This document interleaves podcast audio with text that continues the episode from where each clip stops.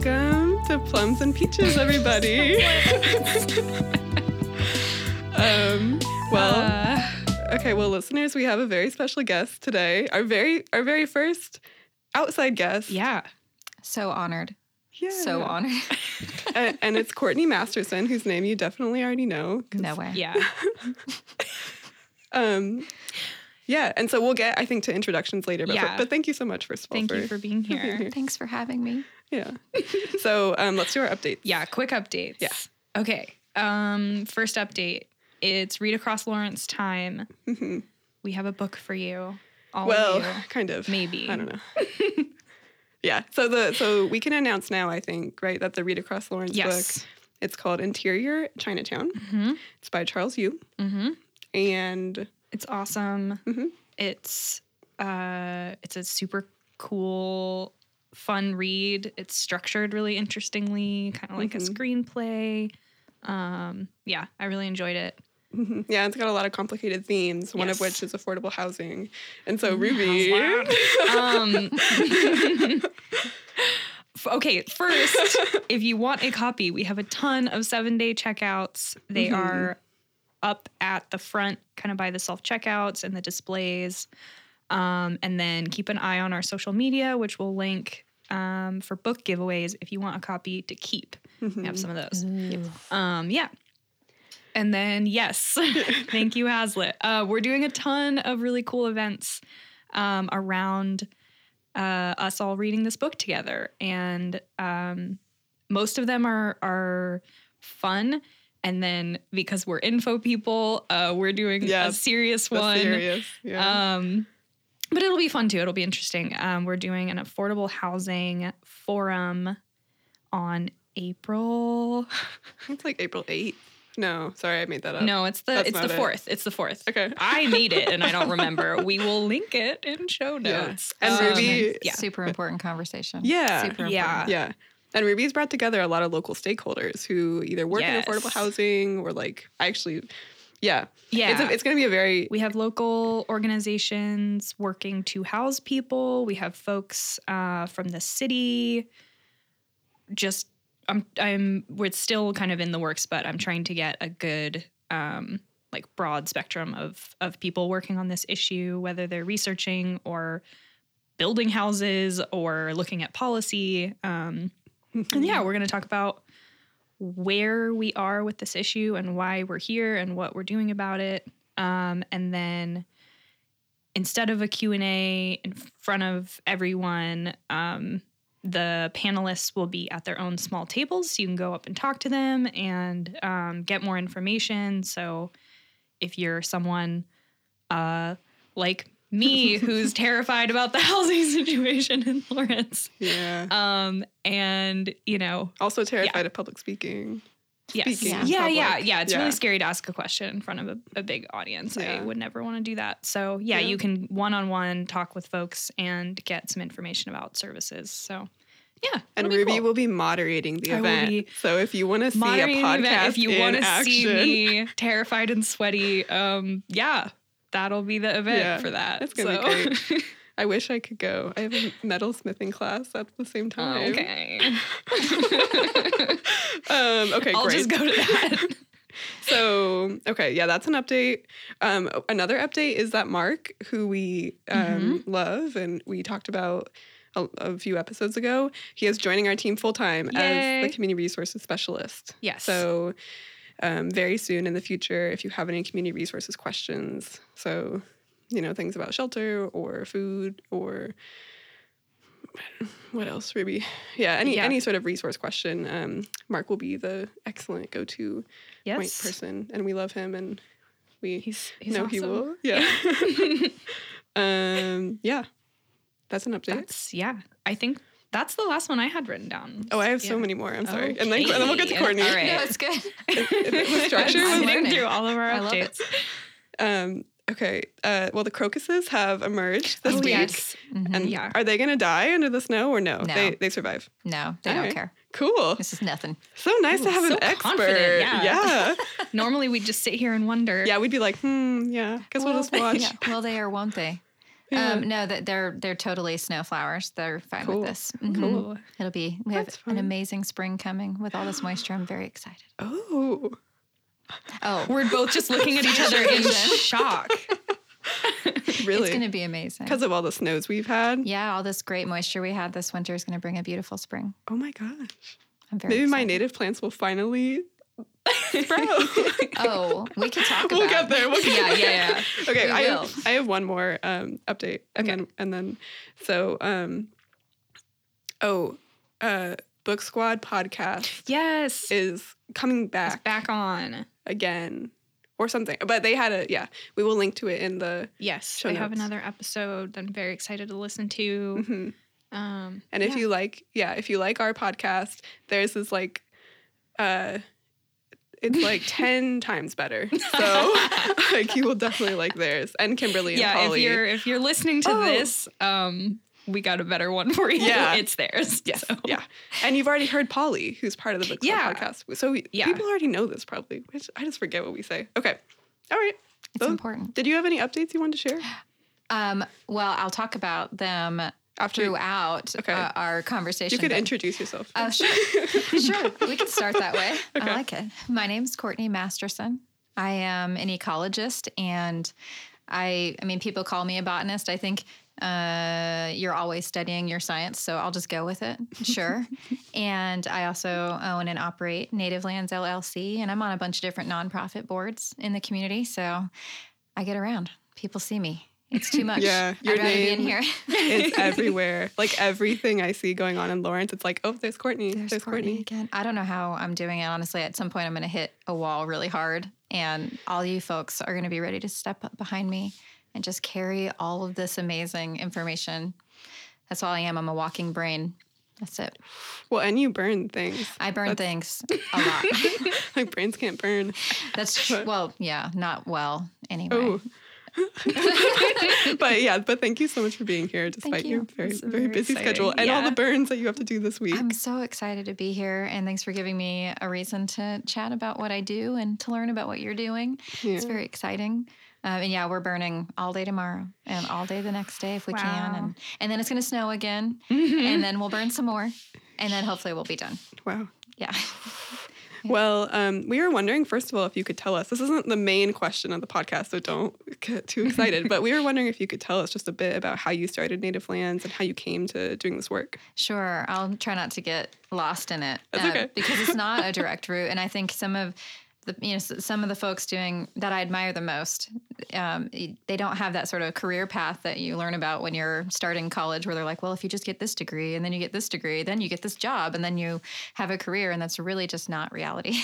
um, so uh, I started Native Lands LLC because um, I was working with uh, the Kansas Biological Survey right out of grad school, um, surveying prairies and natural areas and documenting them all, and um, get, got to meet a lot of landowners. And the common theme of that was that they were all looking for help in managing their natural areas. They didn't know what they had, and they didn't know how to get where they wanted to go, and they didn't. They all wanted to do something good, you know, whether it be provide for wildlife or, or you know, um, disaster preparedness or you know, water quality. It, it was all people with all these amazing things in their hearts, and they just didn't have the help that they needed, and there weren't any contractors who were able to help them. Um, so when I first came to Lawrence, I started um, sort of a nonprofit, though not 501c3 status, um, Valley Native Plant Coalition. Um, oh, yeah. and that was meant to provide education on native plant uh, native plants and native landscapes to people who had an interest in that.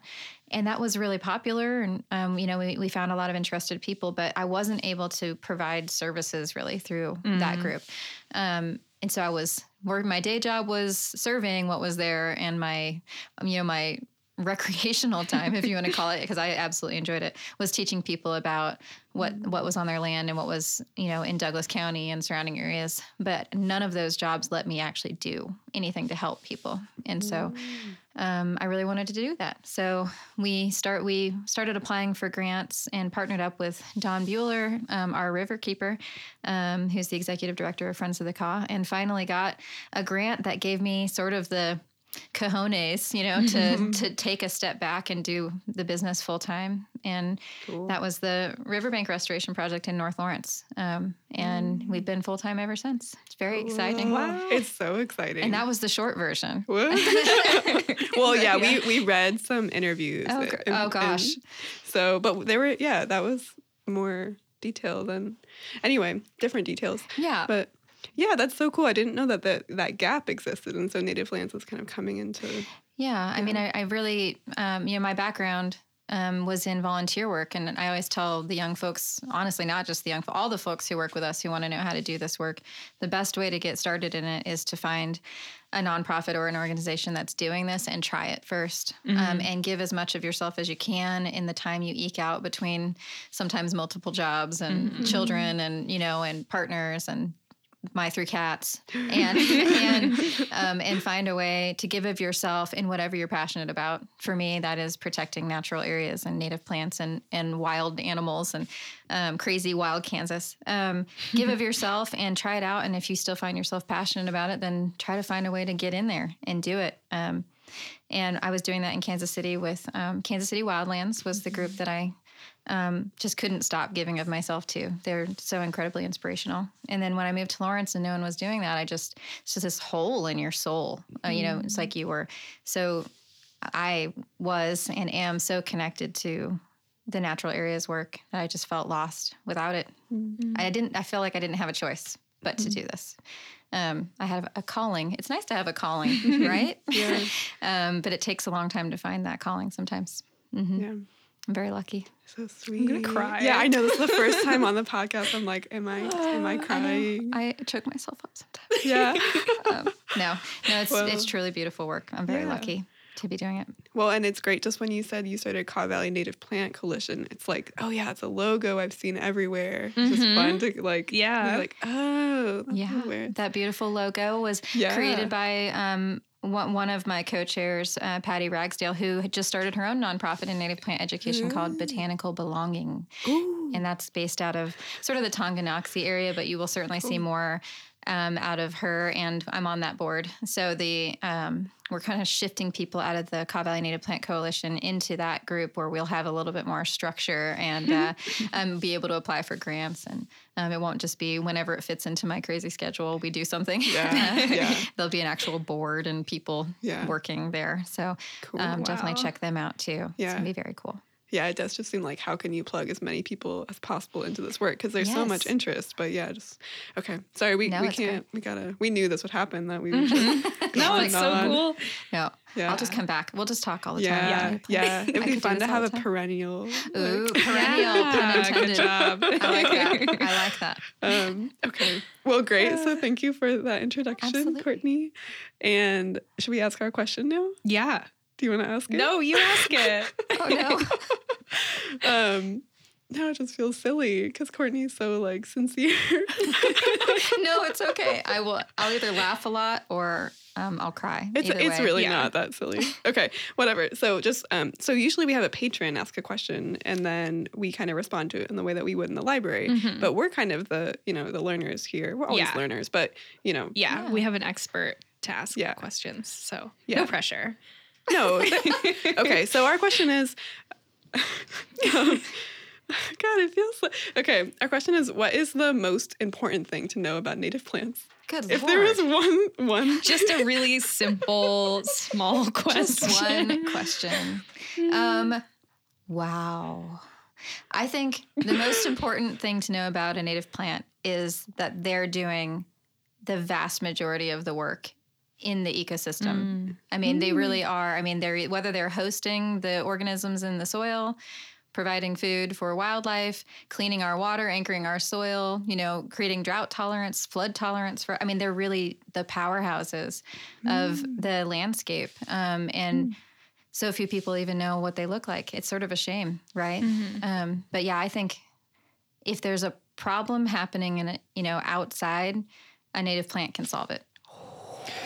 That's Ooh. good. That's And like a I will title. defend that. Yeah, One hundred percent, I will defend that. Oh my gosh, that's totally the title. I love that. Mhm. Cool. Okay. Well, yeah. So, so I think we're already going to get off our. Sorry, No, but um, But so can you talk to us about so I guess annuals and sort of non-native perennials do they not I mean maybe they serve some of those functions but they don't like they're just not They do. I mean, uh, native annuals do not get enough credit. And part of that is just commercial availability. It's really difficult to provide native annuals to the community um, and to purchase them because by the time it's just like any other annual you would buy at a garden store, you have to buy it every single year. Right. Trying to get folks to, to commit their investments to something that they have to buy every year that they don't know that plant um, and you know and that um, you know it's not going to be cheap. It just costs a lot of money. A lot of the native plant nurseries are small um, really small crews really um, small amount of resources and so everything's more expensive. Um, but they're doing amazing work but it's difficult to to sell the idea of, uh, you know, a four dollar annual and a four dollar perennial um, when you know you're going to have to buy the other one all the time. Yeah. Um, and also the seeds just aren't as readily available. Yeah.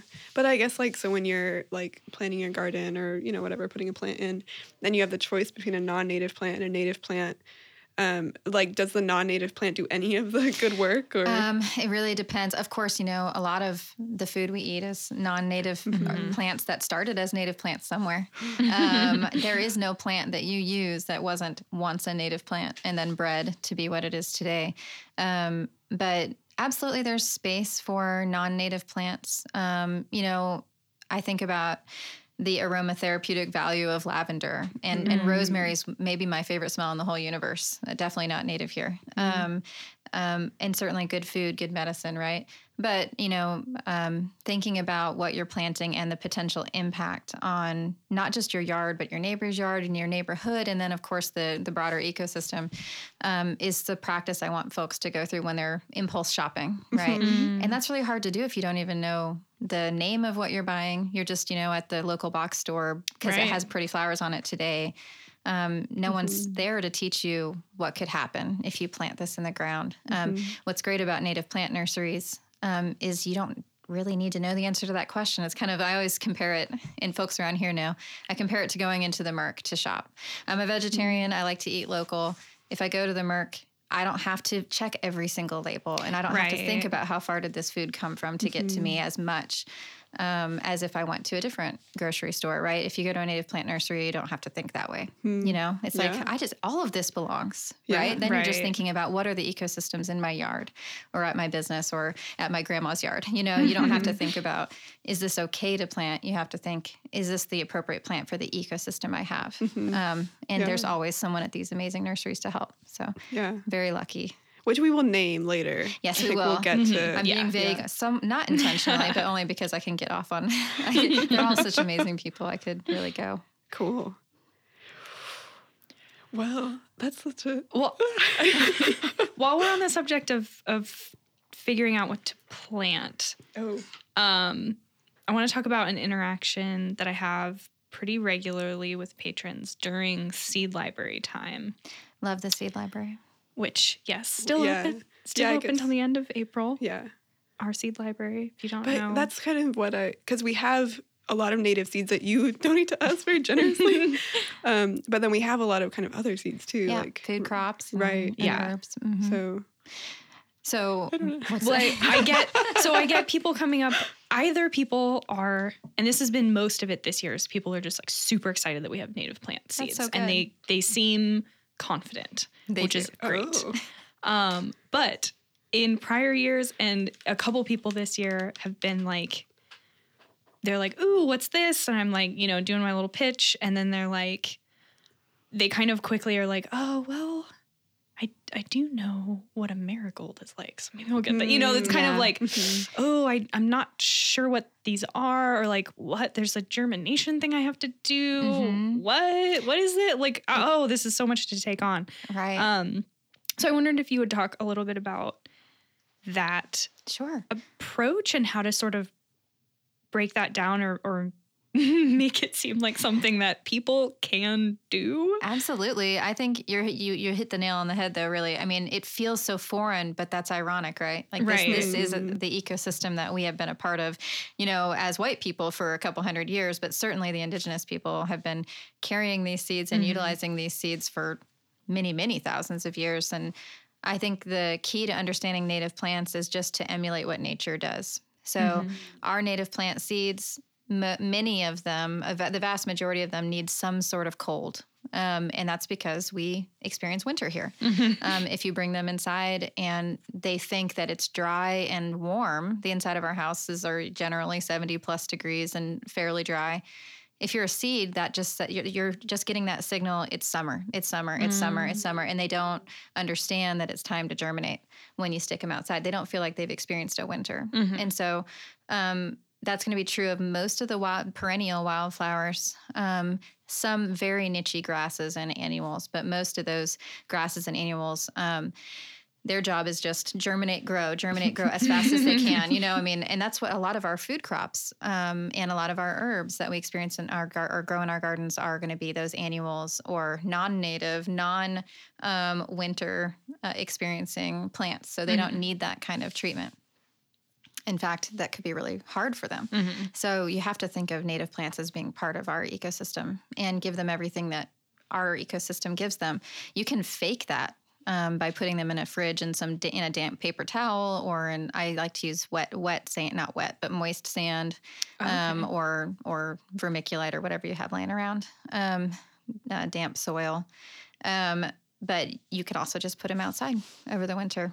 Um, and it, but the the risk of putting them outside is that they are part of this ecosystem. So mice will eat them, birds will eat them. Mm. That's those animals' job. They're looking for food. So if you put them outside, that you run the risk of them all being gone by But then, spring. but then they digest them, right? That's Exactly. somewhere they'll grow. Maybe they might pass them through, and some of our seeds even require that. It, that's what's so Oh, cool. I mean, if you think about the seeds of some of our of our trees, like pawpaws, I mean, they have Mm-hmm. these historic megafauna relationships, and those megafauna aren't here anymore. um, so, honey locust is one of those. Pawpaw is one of those, um, and the seeds are meant to pass through an animal. And so, I mean, we joke all the time about germinating seeds like that. but I mean, you can also false, fall, like uh, create a false situation that emulates that situation. Too. Wow. It's pretty cool, though. What are the megafauna that? What Giant sloths, um, you know, woolly mammoths, all kinds of interesting animals Wow. and plants have these really cool historic relationships. Oh my gosh, I didn't know that about woolly mammoths. Yeah. So, I mean, um, we always talk about giant sloths here because um, I Oh. believe that that was meant, was the megafauna that was eating pawpaw. Um, and paw- Here? yeah, Like- here. Mhm. Yeah. So, um, and I think of how long ago that was. Yeah. And think of that our native species were here, our native plant species were here that long Yeah. ago. It feels It's like so a, cool like a children's story, right? Yeah, you think about sloths kind of, you know, lumbering around Kansas looking for pawpaws. Wow. but it's so cool though. I'm Um, literally yeah, like crying again.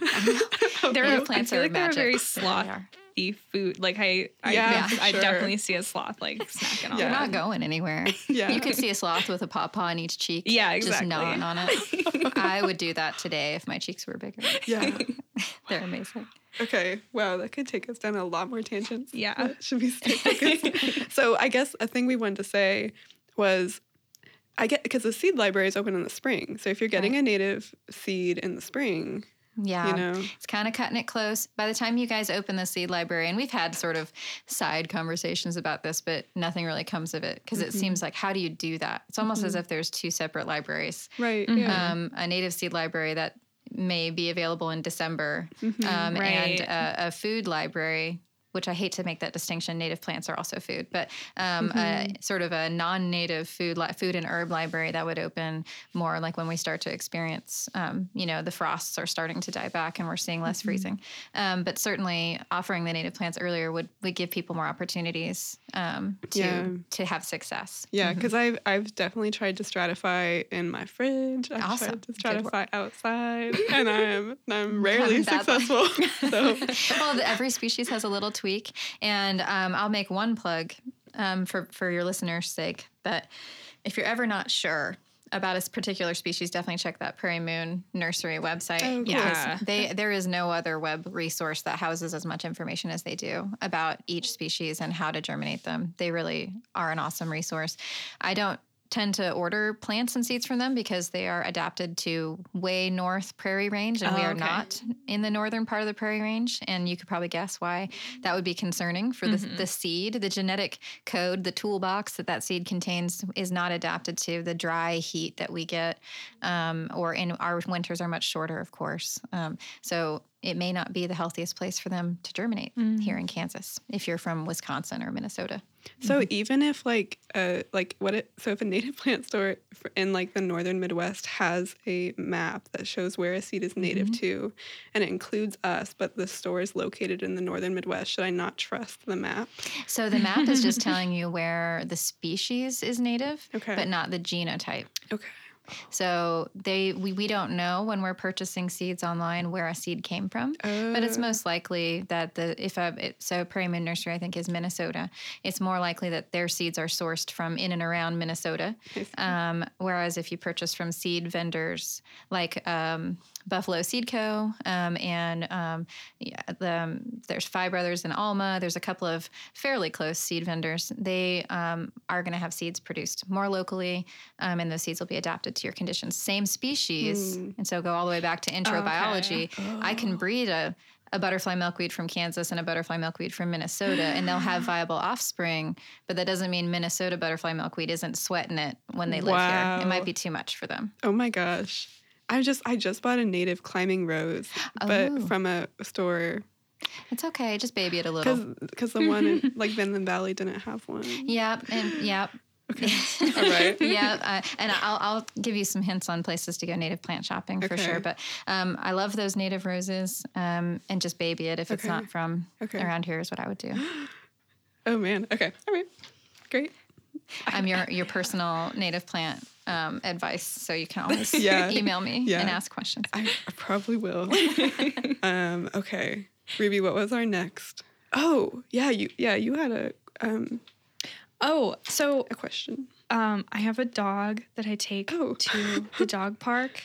Mutt run, Yes. awesome, And I have some questions about what's going on out there. fantastic. Um, I didn't know that Jimmy went to the dog park. I thought he didn't. No, he does. Oh. He just he doesn't care about other dogs. Oh, okay. But he, he, just can likes meet to run around in the woods. Yeah, we have tried to plan this. Okay, all right. I didn't know that. We'll we, get have, we have two chihuahuas. yeah. Oh, adorable. Yeah. Well, this might be like a jungle to your dog. Oh, but- yeah. Yeah, he doesn't. He really respects um, staying out of the fields right now, as Mm-hmm. he's been asked to, but only because his short little body um, is it's too close to the ground, and he doesn't like he doesn't like the weeds. So yeah, I've seen native cotton rats and pack rats as big as a chihuahua. So just be Oh my gosh. I'm always worried about the hawks out Yeah, there. I'm like, that's they're a legitimate concern. yeah. you. But our Yeah. chihuahuas aren't tiny. oh yeah. No, he's Like- not like a Oh, he's a toy big- size. okay. He's yeah. like Mine's like 12 pounds. yeah, Oh, he's okay. like 18 pounds. Okay. So I don't I don't know that he'd get snatched, but He could you get know.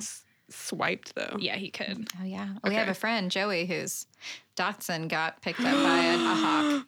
So you got to be careful. Oh. And carried away. Mm-hmm. Oh my Oh, that's so scary. But recovered ultimately, oh, okay. which is Oh, good. But I oh, mean. I mean, that's a big dog. Mm. Co- Well, compared to a, a chihuahua. That's the same. yeah, Yeah, it's, about, the same. So you got to be careful. Oh my God. The hawk's job is to eat those little critters. yeah. I'm that's- crying again. Wow. You've got Okay. this. You've got this. Just harness. Harness is good. They Yeah. can't carry you and the dog away. Yes. Yeah. Sticking close to Jimmy Falcone. Mm. Okay, well, so Okay. but you're Yeah. So the dog park. But yes. what's going on at the Yes. dog park? So Mutt Run, um, there's an I think it's 11 acres space with a, uh circle track around it. That's Mhm. part of the dog park. It's awesome. Um, but what folks who don't who aren't plant observers might not know is that that 11 acres was really dominated by an, a non-native species called Sericea lespedeza, uh, and the Latin name is Lespedeza cuneata. Um, it is an, a species species from China. It's called also called Chinese bush clover, um, and it spreads aggressively and displaces native species. Um, the dog park, anybody who's been there knows. I mean, it's a site that is regularly disturbed. It's certainly not wasn't prairie to begin with. Um, you know, a couple decades ago, it certainly um, has experienced its own problems. But the the bush clover, the Chinese bush clover. Um, was getting to a coverage like over 50% cover in that 11 acres. And so I did um, notice walking around this last spring and summer, there were like there were like four plants. Yeah. I was just seeing over and over. And I don't really know much about plants, but I was like, this is really odd. Right. Like, It's, it's, like someone Minecraft what- just yeah, yes, same plant all exactly, exactly. I was like, did they do this on purpose? It this is so weird. be that way. So it, it- your ecosystem is always going to be benefited by being as diverse as possible, Mm-hmm. and that's, I mean, that theme, diversity is resilience. It is my theme uh, across all things, Mm-hmm. whether you're talking about people, um, food, um, and certainly ecosystems. Um, so when you're getting to a point where you've lost all of your diversity, Mm-hmm. whatever that reason be, and a lot of the times it's because of human impact, something that we've done. Um, the first question is, how do we get back? Mm-hmm. Um, and for that space, um, luckily, the folks at Kansas Biological Survey, um, Mike Houts, um, championed this site and wrote a grant for it, and county funding came through from Heritage Conservation Council, thank goodness. Um, and he pulled uh, Native Lands, my company, um, Parks and Rec, the landowners and land managers in, and then uh, Jayhawk Audubon as well in as partners. So we're all working together to convert the space back to um, to resemble prairie. And the reason I'm careful about the way I, I say that is because you can't rebuild a prairie. There's just no, we don't have the capacity to build what a remnant prairie is, but we do have, you know, several hundred species available to us commercially.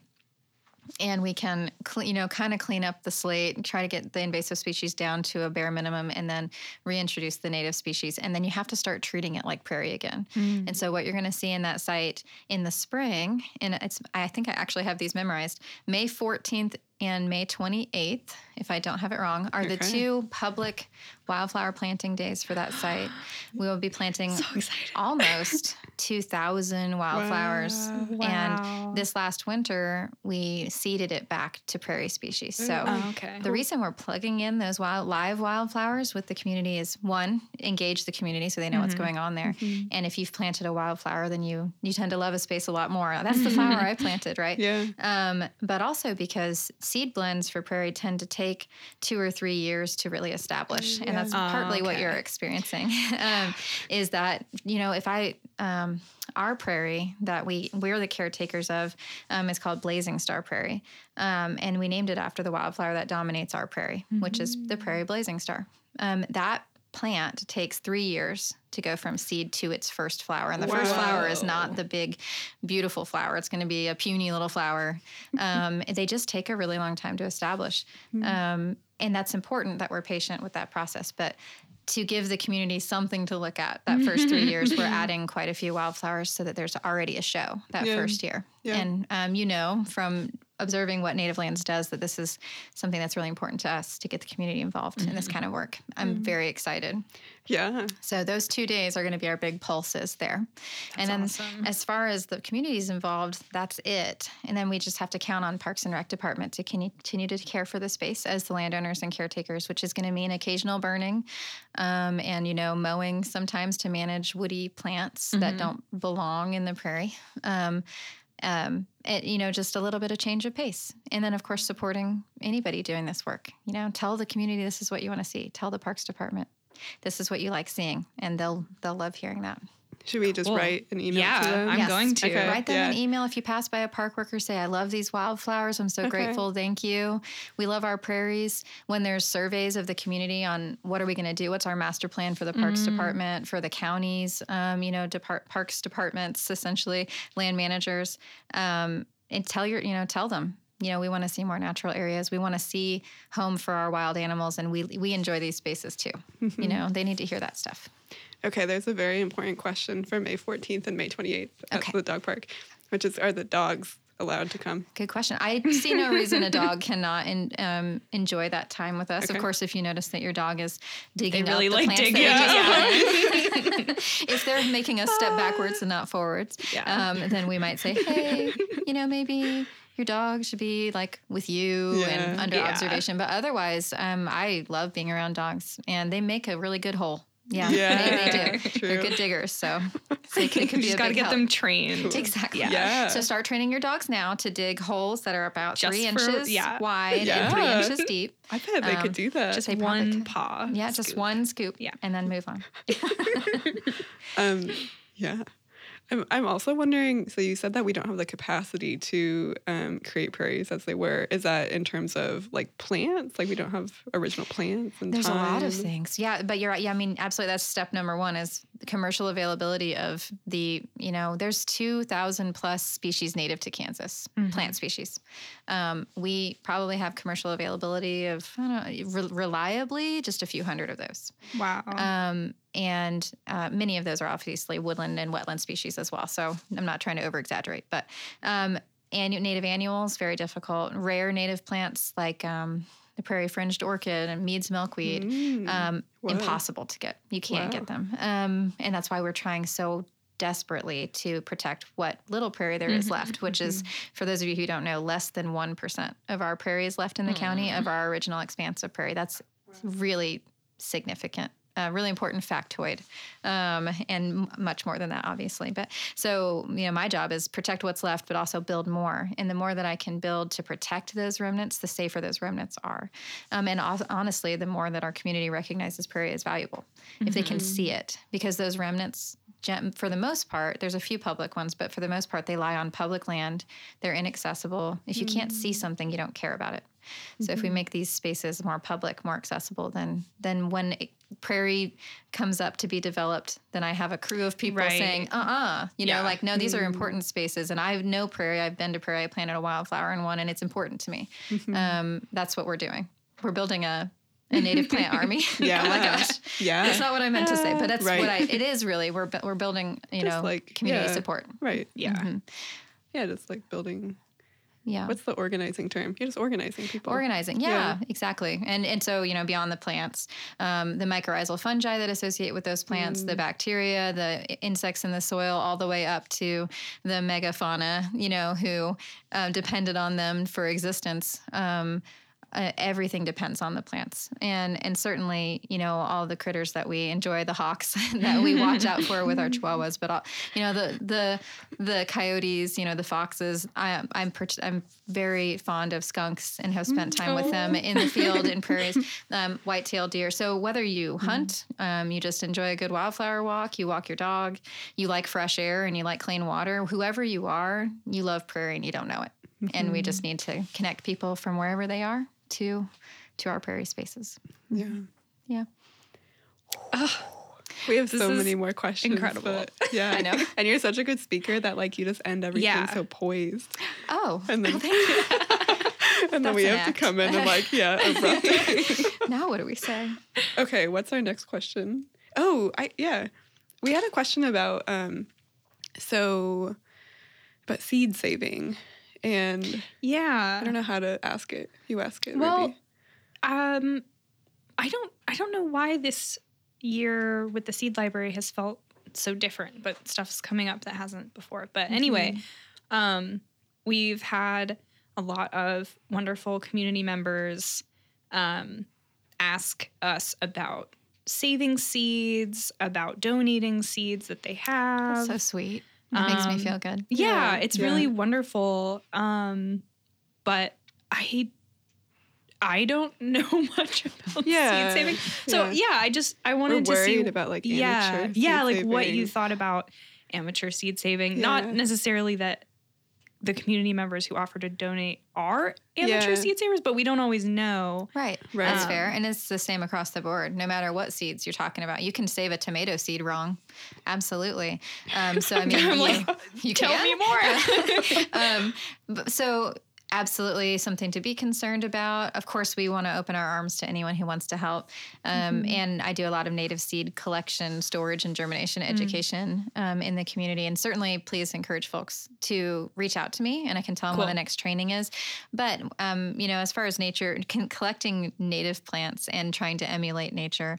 Um, uh, it's difficult because of those 2,000 species, they're all going to have a different way to be collected. But um, some of the, you know, so I'll, I'll talk about a couple of really common ones. So uh, cone flowers, the echinaceas, um, you would collect those when the stem below the inflorescence, which is a grouping of flowers, when the stem below the inflorescence starts to turn brown, you could clip the head off. You don't want to collect it while any portion of that is still green or the seeds aren't mature Mm.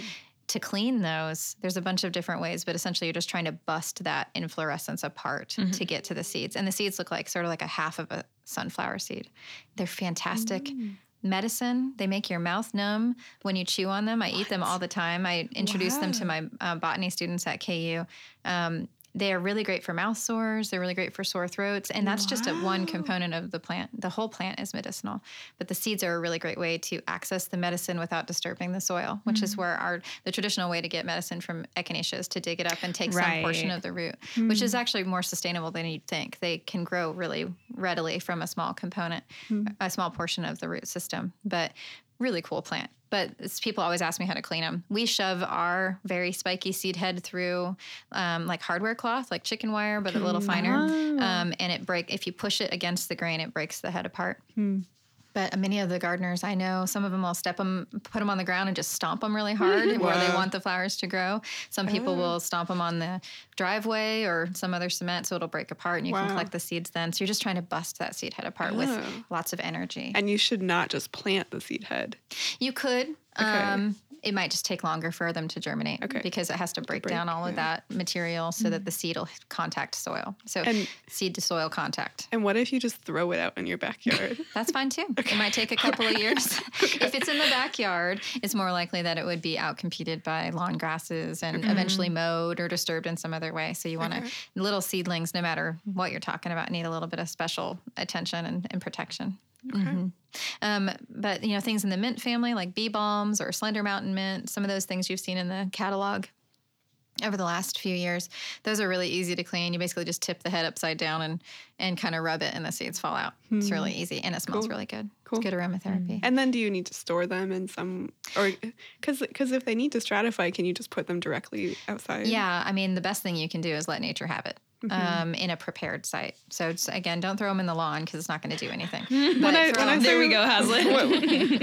that might be the problem you're experiencing. Well, my lawn is not it's mostly dirt. so- If, yeah, if you have a patchy, you know, not full, like densely grassy Yes. lawn, then that would work. Yeah. Um, but then you have to kind of find them and protect them. Most people don't know what native seedlings okay. look like. That's another thing that I can teach people. Oh. Um, but then, so if you can't get them out in a prepared site, then you and you want to have flowers and you know, or have them germinate in the spring, then you would want to do that false cold stratification and check out that Prairie Moon Nursery website for that information.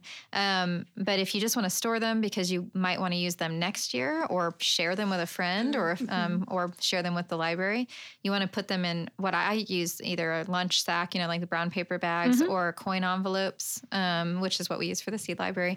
Something that can breathe and pull moisture away from the seeds for long-term storage and keep them cool. So you know, room house temperature 70 degrees per 70 degrees is perfect. You can put them somewhere colder, but you don't have to. You just want to keep them cool and dry. cool. Is there a risk with sort of amateur seed saving in terms of like like plant um I'm trying to think of the word, but uh Are you thinking about like cross pollination and yeah, and- cross pollination or, genetics. or plant health or yeah, like absolutely. And with some can that species, get weird? you can get weird and i'm a little bit um, i'm a little bit stricter with my own personal space and native spaces than i am with people's gardens but um, i mean think about how far a bee can fly. That's how far pollen can travel. For that can be you know half a mile or a mile depending on the size of the bee. It's really cool science. like, how? Yeah. So I wouldn't know this without some of my really amazing um, pollinator ecologist friends. Um, but so shout out to Daphne Mays for teaching me that the size of a bee is um, correlated with how far that bee can fly. And so our tinier native bees can't fly as far. Imagine being a native bee stuck on a little tiny prairie that can't get to another prairie because it can only fly half a mile. Your entire life is spent on this one acre prairie because you can't get anywhere else. That's why our gardens are so important. Um, however, um, so there are some species that are known to hybridize. So echinaceas, um, just by chance, echinaceas are one of those that hybridize. So I only use um, Echinacea pallida in my own gardens and when I'm res- restoring prairie because that is our Douglas County echinacea. Echinacea purpurea, the purple echinacea, a purple coneflower, is technically wasn't found in our county historically. Um, there's other echinaceas that are nearby that weren't found in Douglas County as well. So. Um, uh, Black Samson, which is uh, the echinacea that you'd see at Konza. Um, you can plant it here. It's happy here. But if you plant black Samson and pale purple coneflower Echinacea pallida next to each other, they'll hybridize and make something different. Oh, Okay. And That's is not that a- okay? It's fine. It's totally fine. The only issue for if you're producing seeds to share with people is that you don't know what you have anymore. Right. Um, so that's that same idea of cross pollinating peppers, cross pollinating tomatoes Yeah. Mm-hmm. that you don't know what you're going to get anymore. That's not an issue because they're still edible. They're still food, but Mm-hmm. you just don't know how Yeah. spicy is your pepper going to be. You know, how juicy, how sweet is your tomato going to be? What is your echinacea going to do? And where does it want to live? Oh. So it's So- actually kind of fun if you're not like a commercial producer. It's fun if you it's fun if you don't have to try to protect your echinacea Yeah. from bees coming from who knows where to put Yeah. pollen on, you know. Um, so we live and uh, and land manage a prairie out um, north of town, and it's probably not within a half mile of any hybrid echinacea. And so I can hmm. I have some some faith, some confidence that the echinacea seeds that we produce on our prairie will be straight echinacea pallida that I can hmm. share with people. Just neat. It's You know, fascinating. it's the best adapted species to our site, hmm. or at least it was for fifteen thousand years. and how do you know that? How do you that like? How do I know? Yeah. Um, that oh, that that Echinacea pallida, yeah, is like from this, this Oh. tiny, you know, little tract of Good land. question. I could be. I mean, the most honest thing I could say is someone taught me that. yeah, sure, sure, sure. Also, you know, they know know? because of Yeah. historic records, certainly. And we have an amazing herbarium in town. Uh, the McGregor Herbarium Hmm. Really? is part of What? KU campus.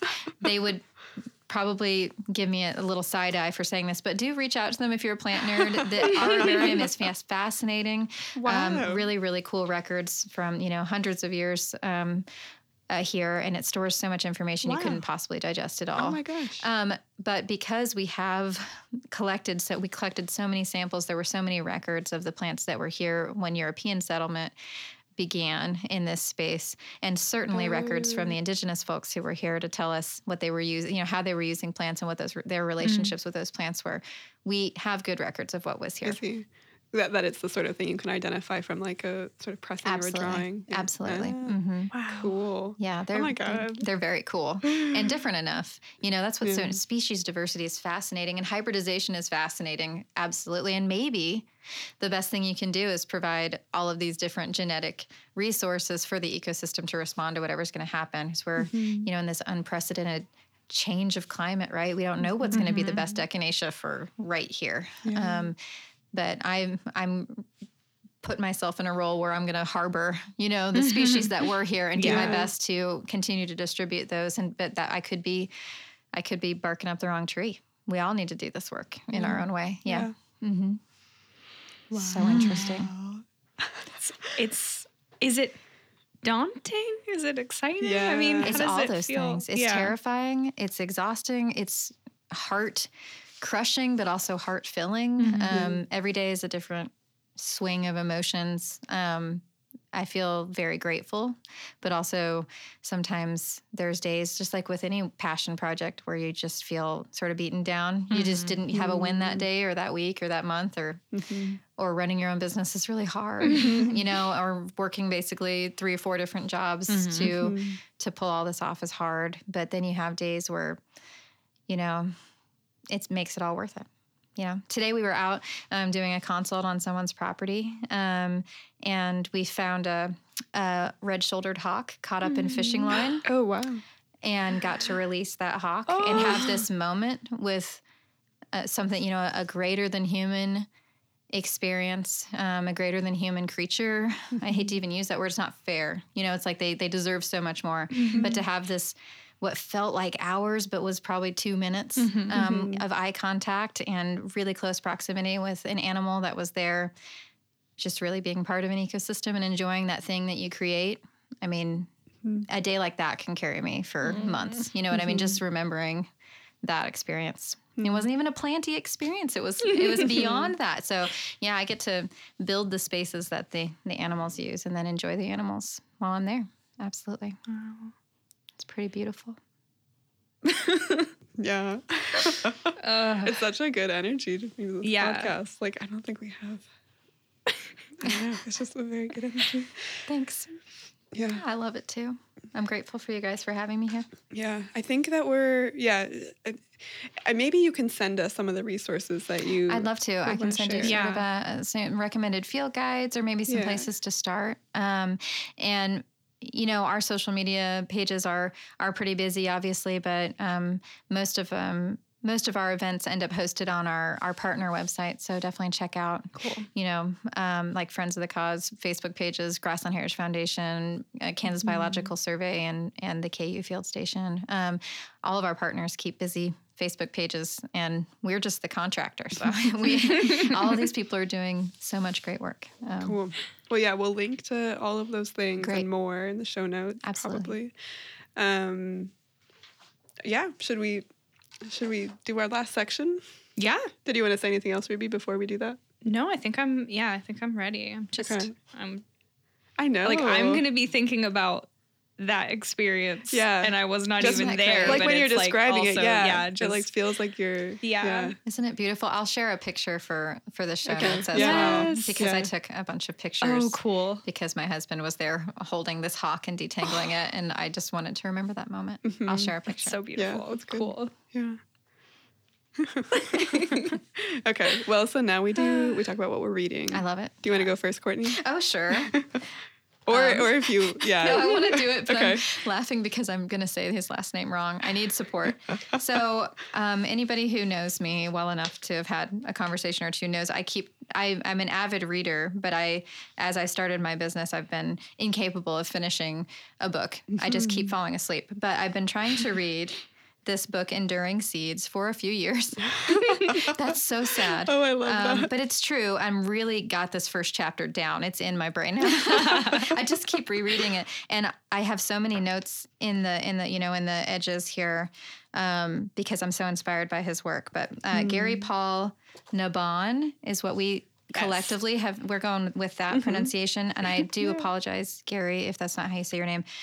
No, you're an inspiration to me. But Enduring Seeds is about um, the Native American relationship with native plants and specifically with how seeds were collected, moved, and conserved. And that is um, a major passion topic for me. Um, Like on the verge of tears just thinking about it. Yeah. Because to me, um, it shows the great depth of relationship with plants that we've always had um, and something that we've really lost and that's it's sort of a mission of mine to reconnect people. And that's why seeds are such a passion of mine. And i found this book and i thought this guy is my soulmate. He doesn't even know it. Yeah. yeah really good book so far please do read it and all of his other books they're all really awesome Cool. Well, and if any listeners are interested in that, you should keep an eye out for an event that might be happening in June. yes, we are so close to having an event planned. Yeah. But please, uh, yeah, keep an eye on the podcast. I'm sure they will provide an update. Mm, yeah. And social media and, And all those posters. Yes. and- Oh, yeah. yeah. All the inputs for your brain. Yes. Plug Yeah. in. Cool. Well, yeah. I hope we have a copy of that in the library. If you don't, if, Well, If we yeah. don't, will we get- will be ordering it. one. Yeah. Yeah. yeah, you need it. Cool. All right, Ruby, do you want to go? Sure. follow, follow up. Okay. Um, I am reading Mesopotamia by. I wrote it down, and I'm still like, I'm so ner- I'm I'm glad we're equally nervous about authors' names. Um, Serhiy Zhadan, Oh. probably butchering that. He is a Ukrainian poet and author and activist. Um, and the book is it's in multiple sections and you just kind of drop into people's lives. Um, so it starts out with a group of um, adult men like grieving their friend who's just been killed and kind of their overlapping memories of him and narrativizing his life after his death. Um, Oh, and wow. they're That's sitting touching. outside as like night is falling and they're all eating dinner at a big table outside. And none of them Mm. wants to leave, but it's getting really cold. And I'm like, I've had evenings like that. And it's like, oh, anyway. Yeah. Oh, wow, Sad my and, and beautiful. Yeah. Yeah. that sounds So. beautiful. I'm also struggling to read and have restarted this book a couple times. Yeah. That But sounds like it's worth it. Yeah. yes. Yeah, I think that's been a theme in a lot of library land throughout the pandemic. It's just that Yeah. like librarians who you think are constantly reading just like No. haven't No. Yeah. Time to read. Yeah. And just No. haven't had the like will or the energy to We're all feeling the weight Yeah. of Yeah. the world. Absolutely. Mhm. Yeah. What are you reading, Well, Hazlitt? Well, I'm reading two books I really love right now, actually, which is good. I told you. Of course. Yeah. I'm just gonna turn around. no, it's not. It's not. That's definitely not always the case. But um, so I'm reading Station Eleven after I watched the TV show a while ago, and I Mhm. like talked to Ruby about apocalyptic landscapes for like a whole dinner. Um, anyway, yeah, it's just very good. So at Station Eleven, probably a lot of people know by now, but it's about a pandemic that happens around this time, and basically everyone dies, Oh, which is different than our yeah than our world, goodness. thankfully. Yeah. Mhm. Um, but then there's this sort of like 20 years after this huge life or world changing event, um, the sort of like alternative societies and ways that people have come together, how they're surviving together, and um, just rebuilding sort of community. So it's kind of it's really beautiful, actually. I, I, it's better than the TV show if you've seen the TV show. I haven't. I'm. This is totally new to me. I'm very interested. yeah, it's it, um, yeah. It, the premise is definitely disturbing, right, Oh, in this moment. but um, no, but I, yeah, I'm really liking it. And then I'm reading "Having and Being Had" by Eula Biss, which is like Eula Biss writes sort of um, short essays that are you know basically interconnected and related, but um, you know just like touch down for a moment on something related to her her central theme, and then move away, and you make your own connections. And um, so having and being had is about like ownership and property and um, and capitalism and buying a house and what that you know Sounds like prep work for future for future community events. mm, and also both very heavy Yes. books. Very heavy. they're yeah but they're really like hitting me perfectly right now so i would really recommend both of them That's awesome. Oh, I'm going to slip in that tonight, technically, but this won't be ready in time. The Nature Book Club. Go to the Oh, Nature Book yes, Club because yeah. they are amazing people. And I rarely get to attend, like really rarely. but they're doing this hybrid, you know, holding these clubs to, um, both virtually and in person. And you can come and talk about your favorite book that has anything to do with nature at all. Mhm. Um, and and truly a wonderful experience and good community. And Mhm. there's one tonight, which I don't even know what day it is, the eighth. But Yeah, yeah. but the, you're gonna miss the eighth. But go to Yes. the next one. Yeah, and i we'll think it's plug every next one. season which Yeah. is fun Yeah. Yes, it's a Yeah, like seasonal. it's, Yeah. yeah, it's just like a seasonal calendar. There's three more coming up this year, and you should Right. Totally, totally attend. i love courtney um, hyping the library events I know. That's yeah, really thank helpful you for that. I love. I, I honestly, I get a lot out of this library. Uh, I used to spend an awful lot of time here. I'm really grateful. wonderful Now I would like to come back. I need the study room. Right. So get Yeah. me get me a study room. I'll just come in here.